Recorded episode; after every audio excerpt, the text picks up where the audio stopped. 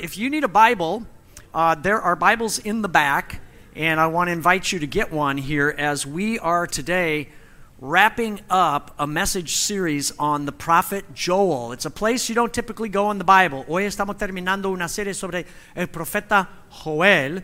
So, as the children are going out and getting settled, I want to have you get your Bibles ready and get settled. We're going to be looking at the very last section of Joel, which we're beginning in chapter 2, verse 28. And we're going to go through to chapter 3, verse 21, which is the end of the book. Estamos mirando la parte de capítulo 2, versículo 28 al capítulo 3, versículo 21. Now, I'm not going to read all of the verses in that section. I hope some of you have done that prior. But what I will be doing is highlighting some of the key verses that really trace the, the train of thought and the message that's coming out of this final part. Voy a estar subrayando y trazando la línea del mensaje en esta última parte, leyendo unos versículos clave. So, history records for us that over the centuries, this place, this city, has been invaded, attacked some 52 times. Esta ciudad ha sido atacada 52 veces a lo largo de los siglos. This place has also been besieged, surrounded about 23 times. Ha sido asediada 23 veces. It's been captured or recaptured in some form or another 44 times. Ha sido capturada 44 veces, and it's been completely destroyed, completely leveled to the ground twice. Ha sido asolada dos veces, destruida.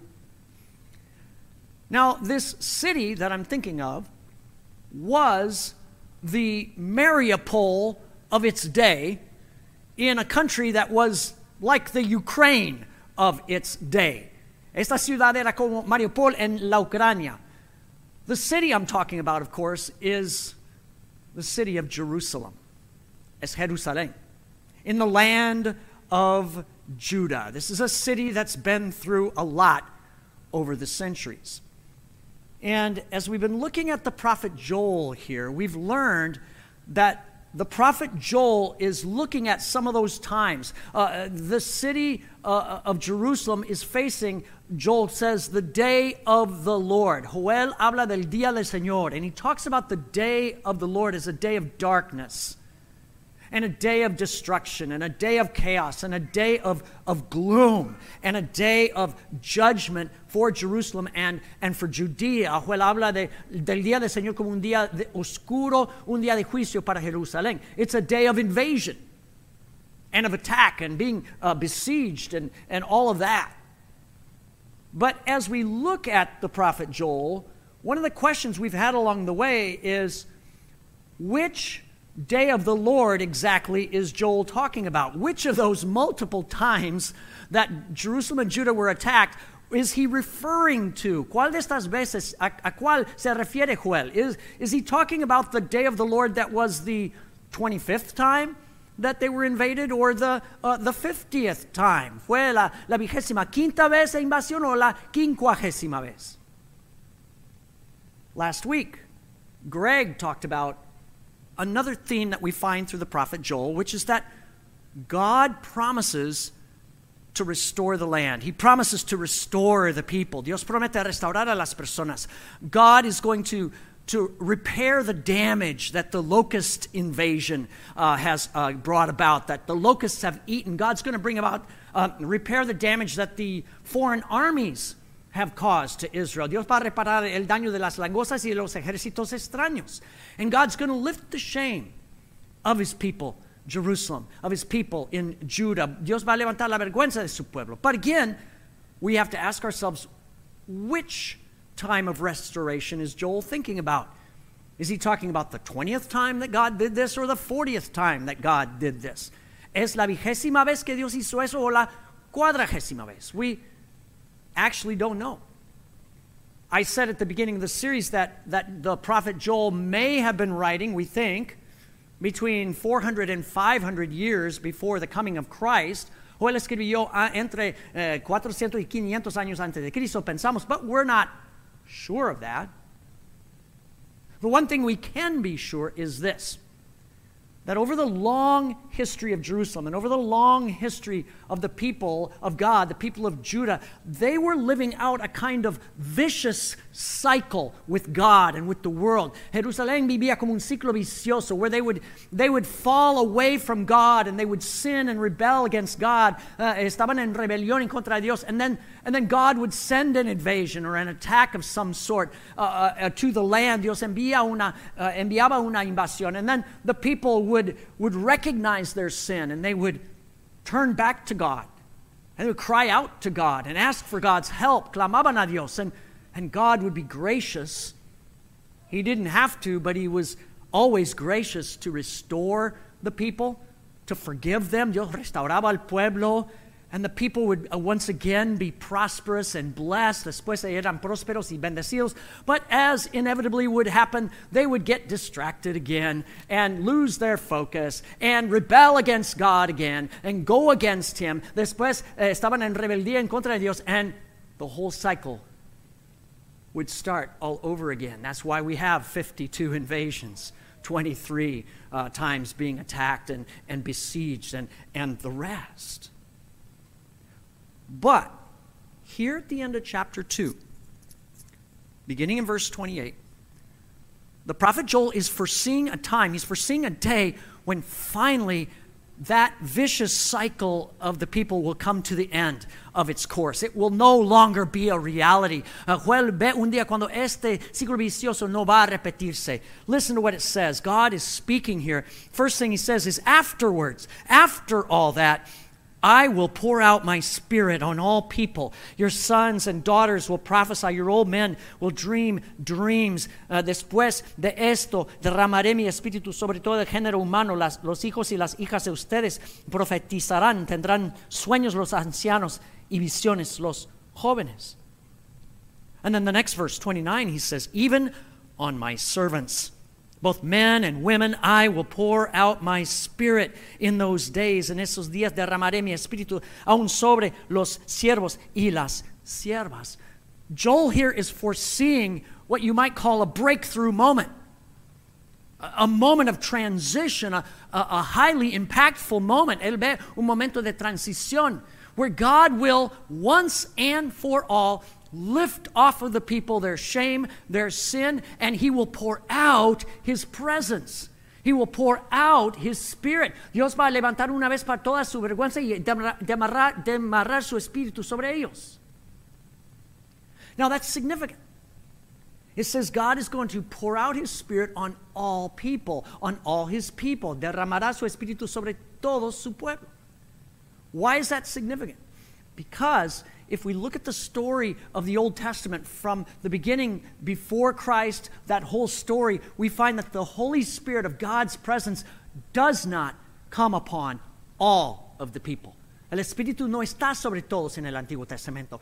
Really, if you look at the Old Testament, there's only three kinds of people who are ever touched by the Spirit of God prophets, priests, and kings. Solo los profetas, los sacerdotes y los reyes tienen al Espíritu. They're the only ones where the Holy Spirit comes to empower them. But here, this is saying now, at the end of all this, God is going to change that. And now, all, young, old, men, women, high, low, all will receive the gift of God's Spirit and presence. Hombres, mujeres, uh, grandes, jóvenes, todos van a recibir al Espíritu Santo and they will be filled with the Spirit of God. They will be able to do what prophets and priests and kings do. They will be able to speak out and prophesy or share the Word of God. Van a poder profetizar la palabra de Dios. They will be able to embody the presence of God like a priest. Serán como sacerdotes para presentar la presencia de Dios. And they'll be like kings in that they will be able to express in the world the rule of God, God's will, God's ways. Van a ser como reyes expresando la voluntad de Dios. Now, the day of the Lord is still going to come, Joel says. Todavía vendrá el día del Señor. In fact, in verse 31, he says the sun will be turned to darkness, the moon will be blood red, el sol se convertirá en tinieblas, la luna en sangre before that day of the Lord. There will still be a terrible day coming.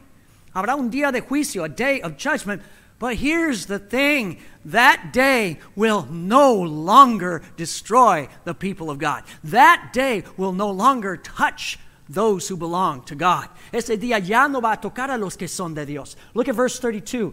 Everyone who calls on the name of the Lord will be saved. For on Mount Zion and in Jerusalem there will be deliverance, as the Lord has said. Even among the survivors whom the Lord calls, y todo el que invoque el nombre del Señor escapará con vida, porque en el monte Sion y en Jerusalén habrá escapatoria, como lo ha dicho el Señor. Entre los sobrevivientes estarán los llamados del Señor. So those who call on the name of the Lord, those who are given that gift of God's presence, His Spirit, they will be spared. They will be protected in God's holy city, and they will be with the Lord. Los que claman al Señor y son llenos del Espíritu Santo van a estar protegidos en la ciudad de Dios. Chapter 3, verse 1 says God's going to restore the fortunes of his people. He said that a couple of times in Joel. Dios va a restaurar la suerte de su pueblo. But for those who do not do that, who do not call upon God, for those that are opposed to God and His purposes and His plan, the result will be different. Los que se oponen a Dios van a tener otro resultado. Chapter 3, verse 2. I will gather all nations and bring them down into the valley of Jehoshaphat.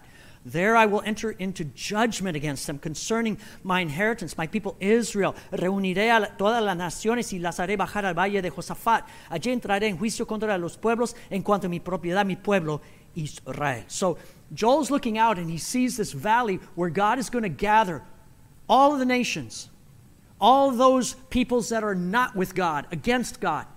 And he's going to bring them to a place called the Valley of Jehoshaphat. Dios trae las naciones al Valle de Josafat. Jehoshaphat in Hebrew means the Lord judges. El Señor juzga es lo que significa.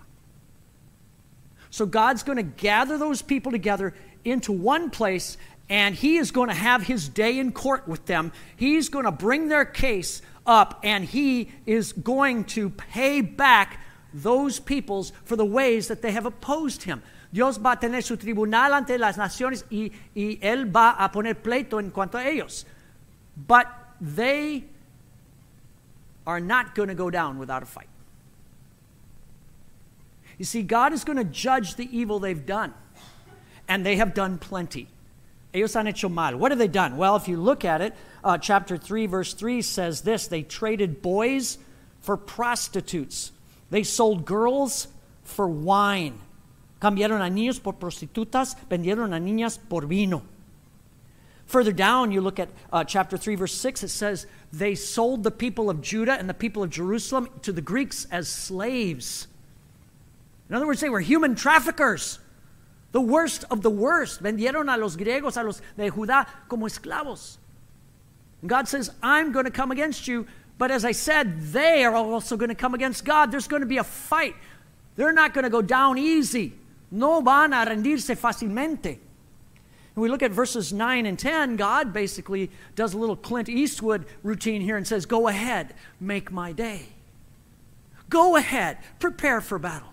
Go ahead, get your weapons together. Adelante, hagan sus armas. Go ahead and take your plowshares and make swords out of them and rattle those swords all that you want. It won't make a difference in terms of the result. Ustedes pueden hacer de arados uh, espadas y sacudirlas, no importa. I'm still going to win. Verse 12. It says, Let the nations be roused let them advance into the valley of Jehoshaphat, for there I will sit to judge all the nations on every side. Movilícense las naciones, suban hasta el valle de Josafat, que allí me sentaré para juzgar a los pueblos vecinos. God is going to call a spade a spade, and He's going to return what is due to those that oppose His plan and His purposes. In fact, chapter 3, verse 13 talks about God taking up all of the evil, all of the terrible things. Think about all of the evil committed from the beginning of time until the end of time, and all of the evildoers. God's going to harvest that. He's going to harvest it all and throw it away. Dios va a cosechar el mal del mundo y desecharlo. Verse 13 Swing the sickle, for the harvest is ripe. Swing the sickle, for the harvest is ripe. Come trample the grapes, for the winepress is full and the vats overflow. So great is their wickedness. Mano a la hoz, que la mies está madura. Venga, vengan a pisar las uvas, que está lleno el lagar. Sus cubas se desbordan, tan grande es su maldad. So God's going to harvest all that junk up. Anything that is sinful and evil and terrible about our world, and anyone who is willingly connected to it, who is in rebellion against God. It's all going to be brought together. Dios va a cosechar el mal del mundo. But as Joel looks out on this, he's looking out on this valley of judgment. He sees something else that we need to pay attention to. El ve algo más. Verse 14.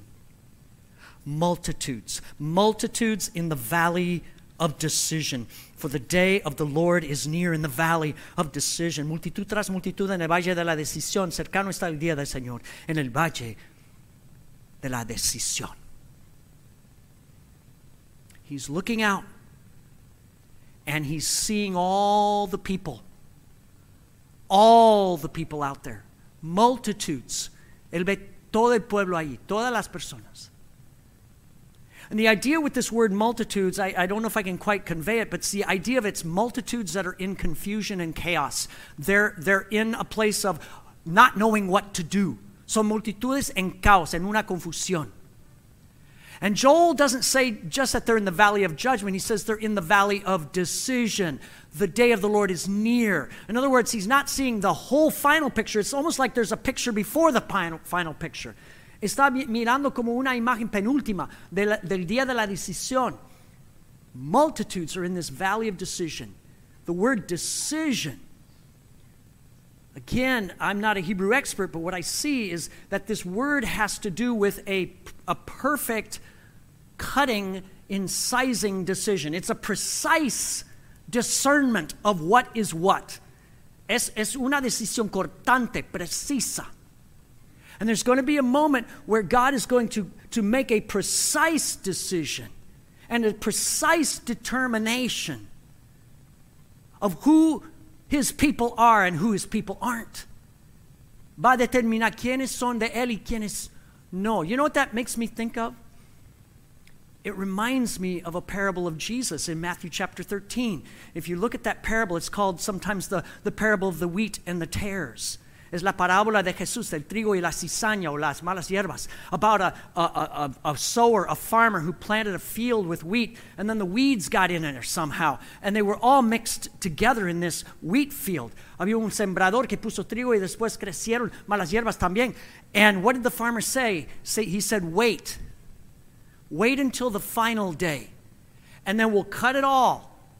We'll cut it all, and then we'll separate out the wheat and the weeds, and the wheat will be kept and the weeds will be burnt up.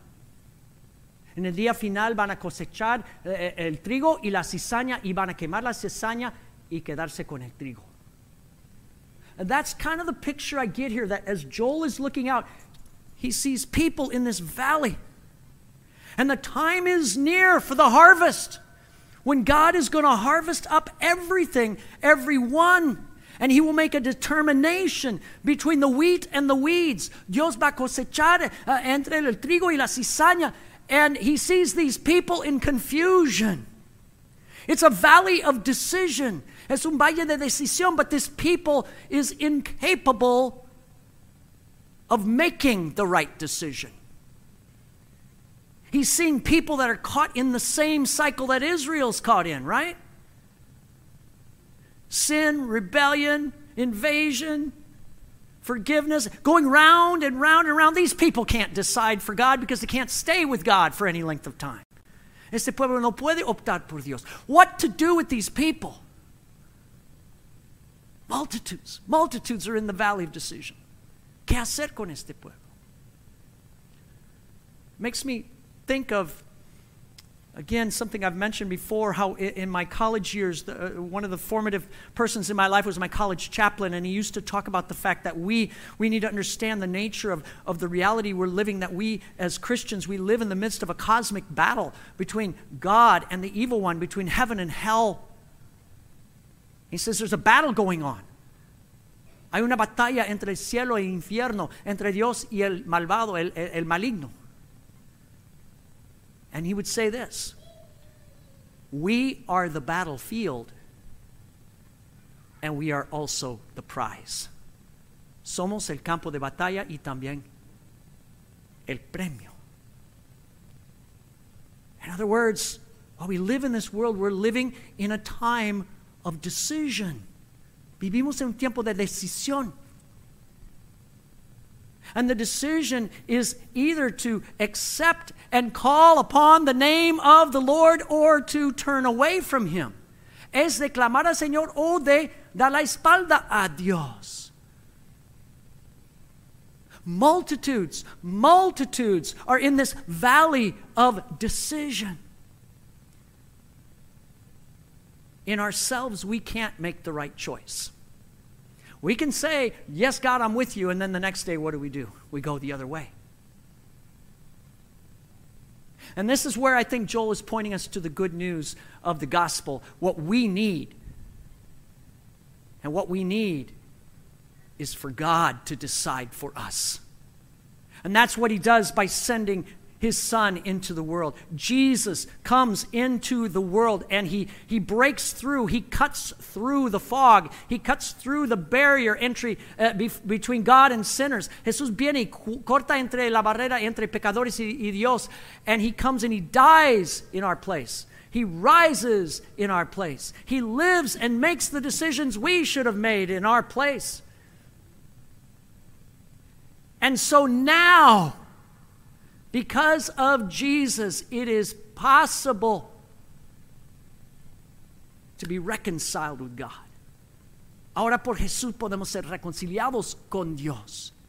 Now we can truly say, everyone who calls on the name of the Lord will be saved. Not because it's my decision, but because it's God's decision. El que clame al Señor será salvo, no por mi decisión, sino por la decisión de Dios. Romans 10 includes this quote in there. It says, If you confess with your mouth Jesus is Lord and believe in your heart God raised him from the dead, you will be saved. For everyone who calls on the name of the Lord will be saved. And not only that, we are given a gift the gift of God's very presence, His Holy Spirit poured out on us so that we might continue in the path of God. También somos dados eh, el Espíritu Santo para seguir en la senda de Dios. And so, what does that mean? It means that now, if you have called upon the name of the Lord and trusted in Jesus Christ, if you have received and, and welcomed the presence of the Holy Spirit in your life, and you are following Jesus, you have been enlisted. You have been drafted. You have been recruited as a part of God's plan to offer this hope to others. Somos parte del plan para ofrecer la esperanza de Dios a otros. Turn with me to Ephesians chapter 6, verse 12. Ephesians 6, 12. Something really important that's said here that we cannot miss. It says, Our struggle is not against flesh and blood, but against the rulers, against the authorities, the powers of this dark world, and the spiritual forces of evil in the heavenly realms. Nuestra lucha no es en contra de seres humanos, sino contra poderes, autoridades y las fuerzas espirituales malignas en las regiones celestiales. We're in a battle. But people are not the enemy. Las personas no son el enemigo. People are the battlefield and the prize. But people are not the enemy. Las personas son el campo de batalla y el premio, pero no son el enemigo. Look at 2 Corinthians 10, 3. Segunda de Corintios 10, 3. It says, Though we live in the world, we do not wage war as the world does. Aunque vivimos en el mundo, no libramos batallas como lo hace el mundo. On the contrary, The weapons we fight with are not the weapons of this world. They have divine power to demolish strongholds. Las armas con que luchamos no son del mundo, sino que tienen poder divino para derribar fortalezas. So people are not the enemy, and the battle we're fighting is not a battle, a physical battle, it's a spiritual battle.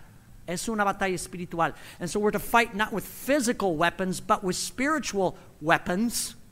And what are those weapons? ¿Cuáles son estas armas? Well, if you look at Ephesians 6 again, uh, Ephesians 6 talks about the armor of God, and it talks about the weapons too in Ephesians 6 17. It says this Take the sword of the Spirit, which is the Word of God, and pray in the Spirit on all occasions with all kinds of prayers and requests. Tomen el Espíritu, la espada del Espíritu, que es la palabra de Dios, oren en el Espíritu en todo momento con peticiones y ruegos. What's our weapon? Our weapon is the Word of God. It's the message and the truth of Jesus Christ. That's called the sword of what? The Spirit. The Spirit that God has poured out on us is that we might bring the sword of the Spirit, the message of Jesus Christ to people. El Espíritu Santo nos ha dado un mensaje, la palabra de Dios. And if you look in the Bible, it says that the Word of God is like a double edged sword. It is cutting, it cuts into the heart. It does heart surgery. It gets down deep into people. The Word of God is our weapon for sharing with people in this valley of decision that there is hope and that Jesus Christ is the one that they need so that they would come to faith in Him. La espada del Espíritu es el mensaje de Cristo que compartimos para que las personas tengan fe en Él. So, what Joel is doing here is so significant. He's talking about a day that has yet to come. He's pointing away from his day, he's pointing away from our day. He's pointing to the final day. The day of the Lord, the ultimate day. Está señalando Joel el día final, el día del Señor. It will be a day of judgment and it will be a day of restoration for God's people. Both of those things are going to happen. Jesus Christ's first coming is about gathering up a harvest of God's people. Jesús viene para cosechar al pueblo de Dios. Jesus comes in mercy in his first coming. He comes to live in our place, the life we should have lived. He comes to die. He comes to rise. Why? So that there can be a harvest of those that would call upon the name of the Lord and receive God's presence in their lives, His Spirit. Jesús viene para que podamos clamar al Señor y recibir su presencia. His first coming is all about enabling us to turn to the Lord and be saved. His second coming is about a coming where he will harvest the unrighteousness of the world. He will come in justice. You say, I don't want the justice of God. I don't either. But let me tell you, I want some justice done in the world. Because there are injustices, aren't there? Hay injusticias en el mundo. Jesus will come the second time to harvest all that up and do away with it. And that will be God's new day. And that's what we look forward to. In fact, in chapter 3, verse 18, Joel says, In that day, the mountains will drip with new wine, and the hills will flow with milk. En aquel día las montañas destilarán vino dulce, las colinas fluirá, de las colinas fluirá leche. And then it goes on to say, A fountain will flow out of the Lord's house and will water the valley of acacias. De la casa del Señor brotará una fuente que irrigará el valle de las acacias. So it's talking about a river or a fountain coming out of the temple, out of the reconstructed, rebuilt temple of God in Jerusalem. Habrá un río del templo de Dios, and it's going to water the valley of acacias. What, what are acacias? I had to look this up. Acacias are these desert trees. They're these trees that survive where no other plant really can. Las acacias son árboles que sobreviven en el desierto. And it's saying that out of God's temple there will come this flowing river to water the dead, dry valley around Jerusalem. It's talking about, this is symbolism that's talking about the Holy Spirit flowing out of God's temple. Se trata del Espíritu Santo fluyendo del templo. And wherever God's Spirit goes and touches, it brings life. He brings life. The New Testament of the Bible would tell us that those who call on the name of the Lord, who trust in Jesus Christ, are the new temple. We're the new temple. The church is the new temple of God, out of which God's Spirit is to go in this valley of acacias, in this valley of decision that we're living in. La iglesia es el nuevo templo de Dios, del cual uh, debe fluir el Espíritu Santo. That's what Peter said on the day of Pentecost. You may have seen this uh, verse is familiar. If you go to Acts chapter 2, on the day that the church was born, Peter stands up. He says, Hey, this is what Joel was talking about right here. The Holy Spirit on all of God's people flowing out of the new temple the church, and we are there to go out into the world. As prophets, we proclaim the message of Jesus. As priests, we represent the presence of Jesus. As kings, we demonstrate a new way of living, God's way, the rule of God, the kingdom of God. Como profetas proclamamos la palabra de Dios, como sacerdotes eh, damos la presencia del Señor, como reyes mostramos el reino o los caminos del Señor. That's who we are. We're God's irrigation system in the desert of this world. Yeah, sounds kind of crazy, doesn't it? We have a valley here that has a great irrigation system. It provides life giving water to plants and animals and people.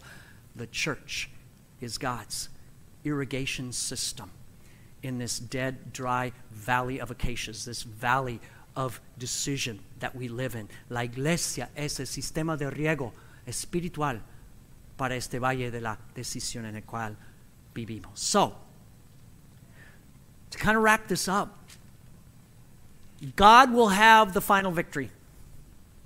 God will have the final victory over the forces of sin and Satan and hell and death. Dios tendrá la victoria final sobre todas las fuerzas malignas y malvadas. And we who have trusted in Christ and called upon the Lord, we're called to fight.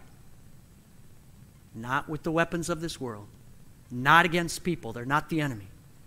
Somos llamados a pelear, pero no con las armas del mundo. We're called to fight with the sword of the Spirit, God's Word, with prayer, with sacrificial love. Con la palabra de Dios, oración y el amor sacrificial. The book of Joel in chapter 321 ends with a simple statement. It says, The Lord dwells in Zion. Zion's another name for Jerusalem.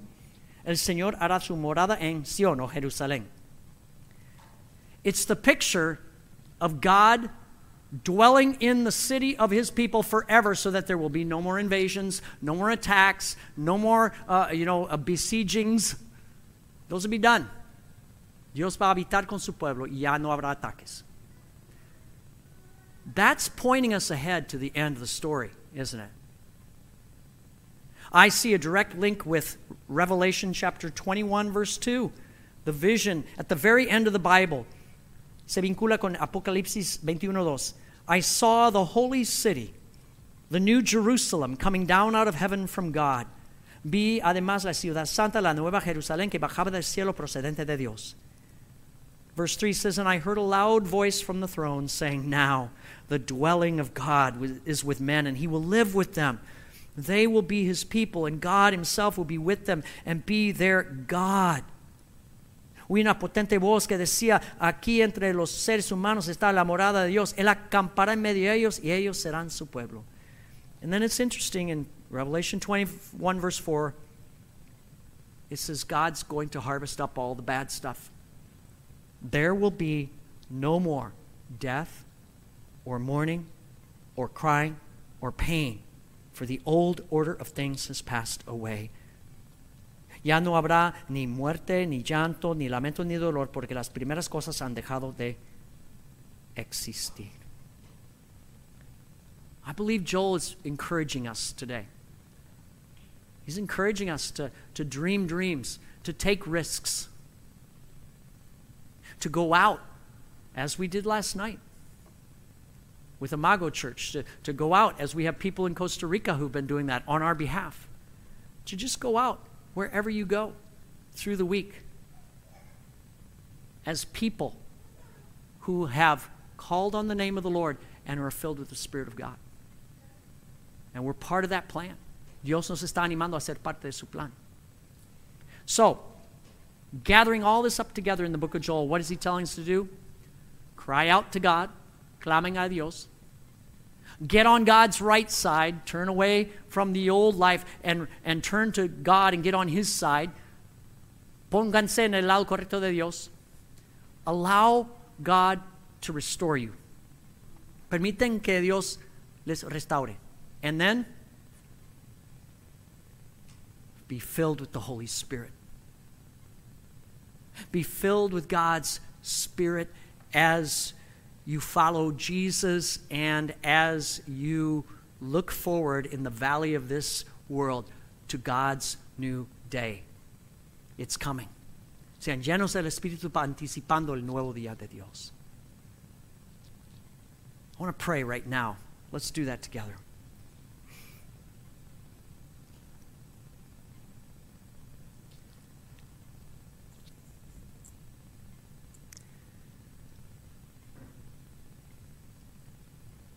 God, there's a lot to absorb here. That our everyday, very ordinary lives would somehow be connected to a great plan that you are working out for the entire world. It seems impossible. It seems improbable. Parece improbable que nuestra vida ordinaria sea conectada con tu plan para transformar al mundo. We're living in a world where there are soon to be 8 billion people. Multitudes. Multitudes in the valley of decision. Ya va a haber unas 8 mil millones de personas. Multitudes en el valle de la decisión. Help us this week to understand our lives in the light of this big picture that we have from your word. Que podamos ver la vida a la luz de este retrato que tenemos en la palabra. If there's anyone here this morning who is not sure or who has not responded to the gracious offer of the good news, who has not called upon the name of the Lord Jesus Christ, trusted in you, Lord, and received your promised presence, your promised spirit, may today be a day of decision and a day of response. Que hoy sea un día de responderte, Señor, para los que no te han clamado y no han creído en ti, Jesús. It, it is as simple as saying, Here I am, Lord. I confess with my mouth, I believe in my heart, Jesus is Lord. Change my life. Confieso con la boca, creo en el Señor, que tú, Señor, eres Señor. Cámbiame la vida. And we trust you are faithful to do the work. For those who've already taken that step, there are many other steps to take. We want to be found faithful. We want to engage every day with people, understanding that there are eternal implications with every relationship, with every conversation, that, that the person we're talking to is living in the valley of decision. And perhaps there's something we can say or do that you could use by your Spirit to, to make something come alive in them, that they would trust in you, Jesus. Ayúdanos a ver cada conversación, cada relación como una oportunidad para plantar las semillas de tu palabra para que las personas vengan a tus pies. We put it in your hands, God. You're in charge. You are great and you are awesome. And we thank you. We thank you for sending Jesus into our valley. Not just this central valley, but this world. Gracias por enviar a Jesús a nuestro valle. May his kingdom come. May your will be done, O God, on earth as it is in heaven. Que venga tu reino y se haga tu voluntad en la tierra como en el cielo. We ask this in Jesus' name. And all God's people said, Amen. As we close today, I want to invite you to stand and we want to recite something that we probably don't recite often enough. It's called the Apostles' Creed, and it lays out the big picture of what we really believe. And I want to invite you to really ponder the words and the truths that are being expressed through this ancient confession of the church's faith. Vamos a profesar el credo de los apóstoles. So we're going to read it first all in English and then we'll read it in Spanish from the beginning. So I'm going to ask you a simple question. People of God, what do you believe? ¿En qué creen ustedes? I believe in God the Father Almighty, creator of heaven and earth, and in Jesus Christ, his only Son, our Lord, who was conceived by the Holy Spirit, born of the Virgin Mary, suffered under Pontius Pilate, was crucified, dead, and buried. He descended into hell. The third day he rose again from the dead. He ascended into heaven and sits on the right hand of God the Father Almighty. From there he shall come to judge the living and the dead. I believe in the Holy Spirit, the holy and universal church, the communion of saints, the forgiveness of sins, the resurrection of the body, and the life everlasting. Amén. Ahora vamos a profesar en español también. ¿En qué creen ustedes? Creo en Dios Padre Todopoderoso, Creador del cielo y de la tierra, y en Jesucristo, su único Hijo, Señor nuestro, que fue concebido del Espíritu Santo, nació de la Virgen María, padeció bajo el poder de Poncio Pilato, fue crucificado, muerto y sepultado, descendió a los infiernos al tercer día resucitó de entre los muertos, subió al cielo y está sentado a la diestra de Dios Todopoderoso. Y desde allí vendrá al fin del mundo a juzgar a los vivos y a los muertos. Creo en el Espíritu Santo, la Santa Iglesia Universal, la comunión de los santos, el perdón de los pecados, la resurrección del cuerpo y la vida perdurable. Amén.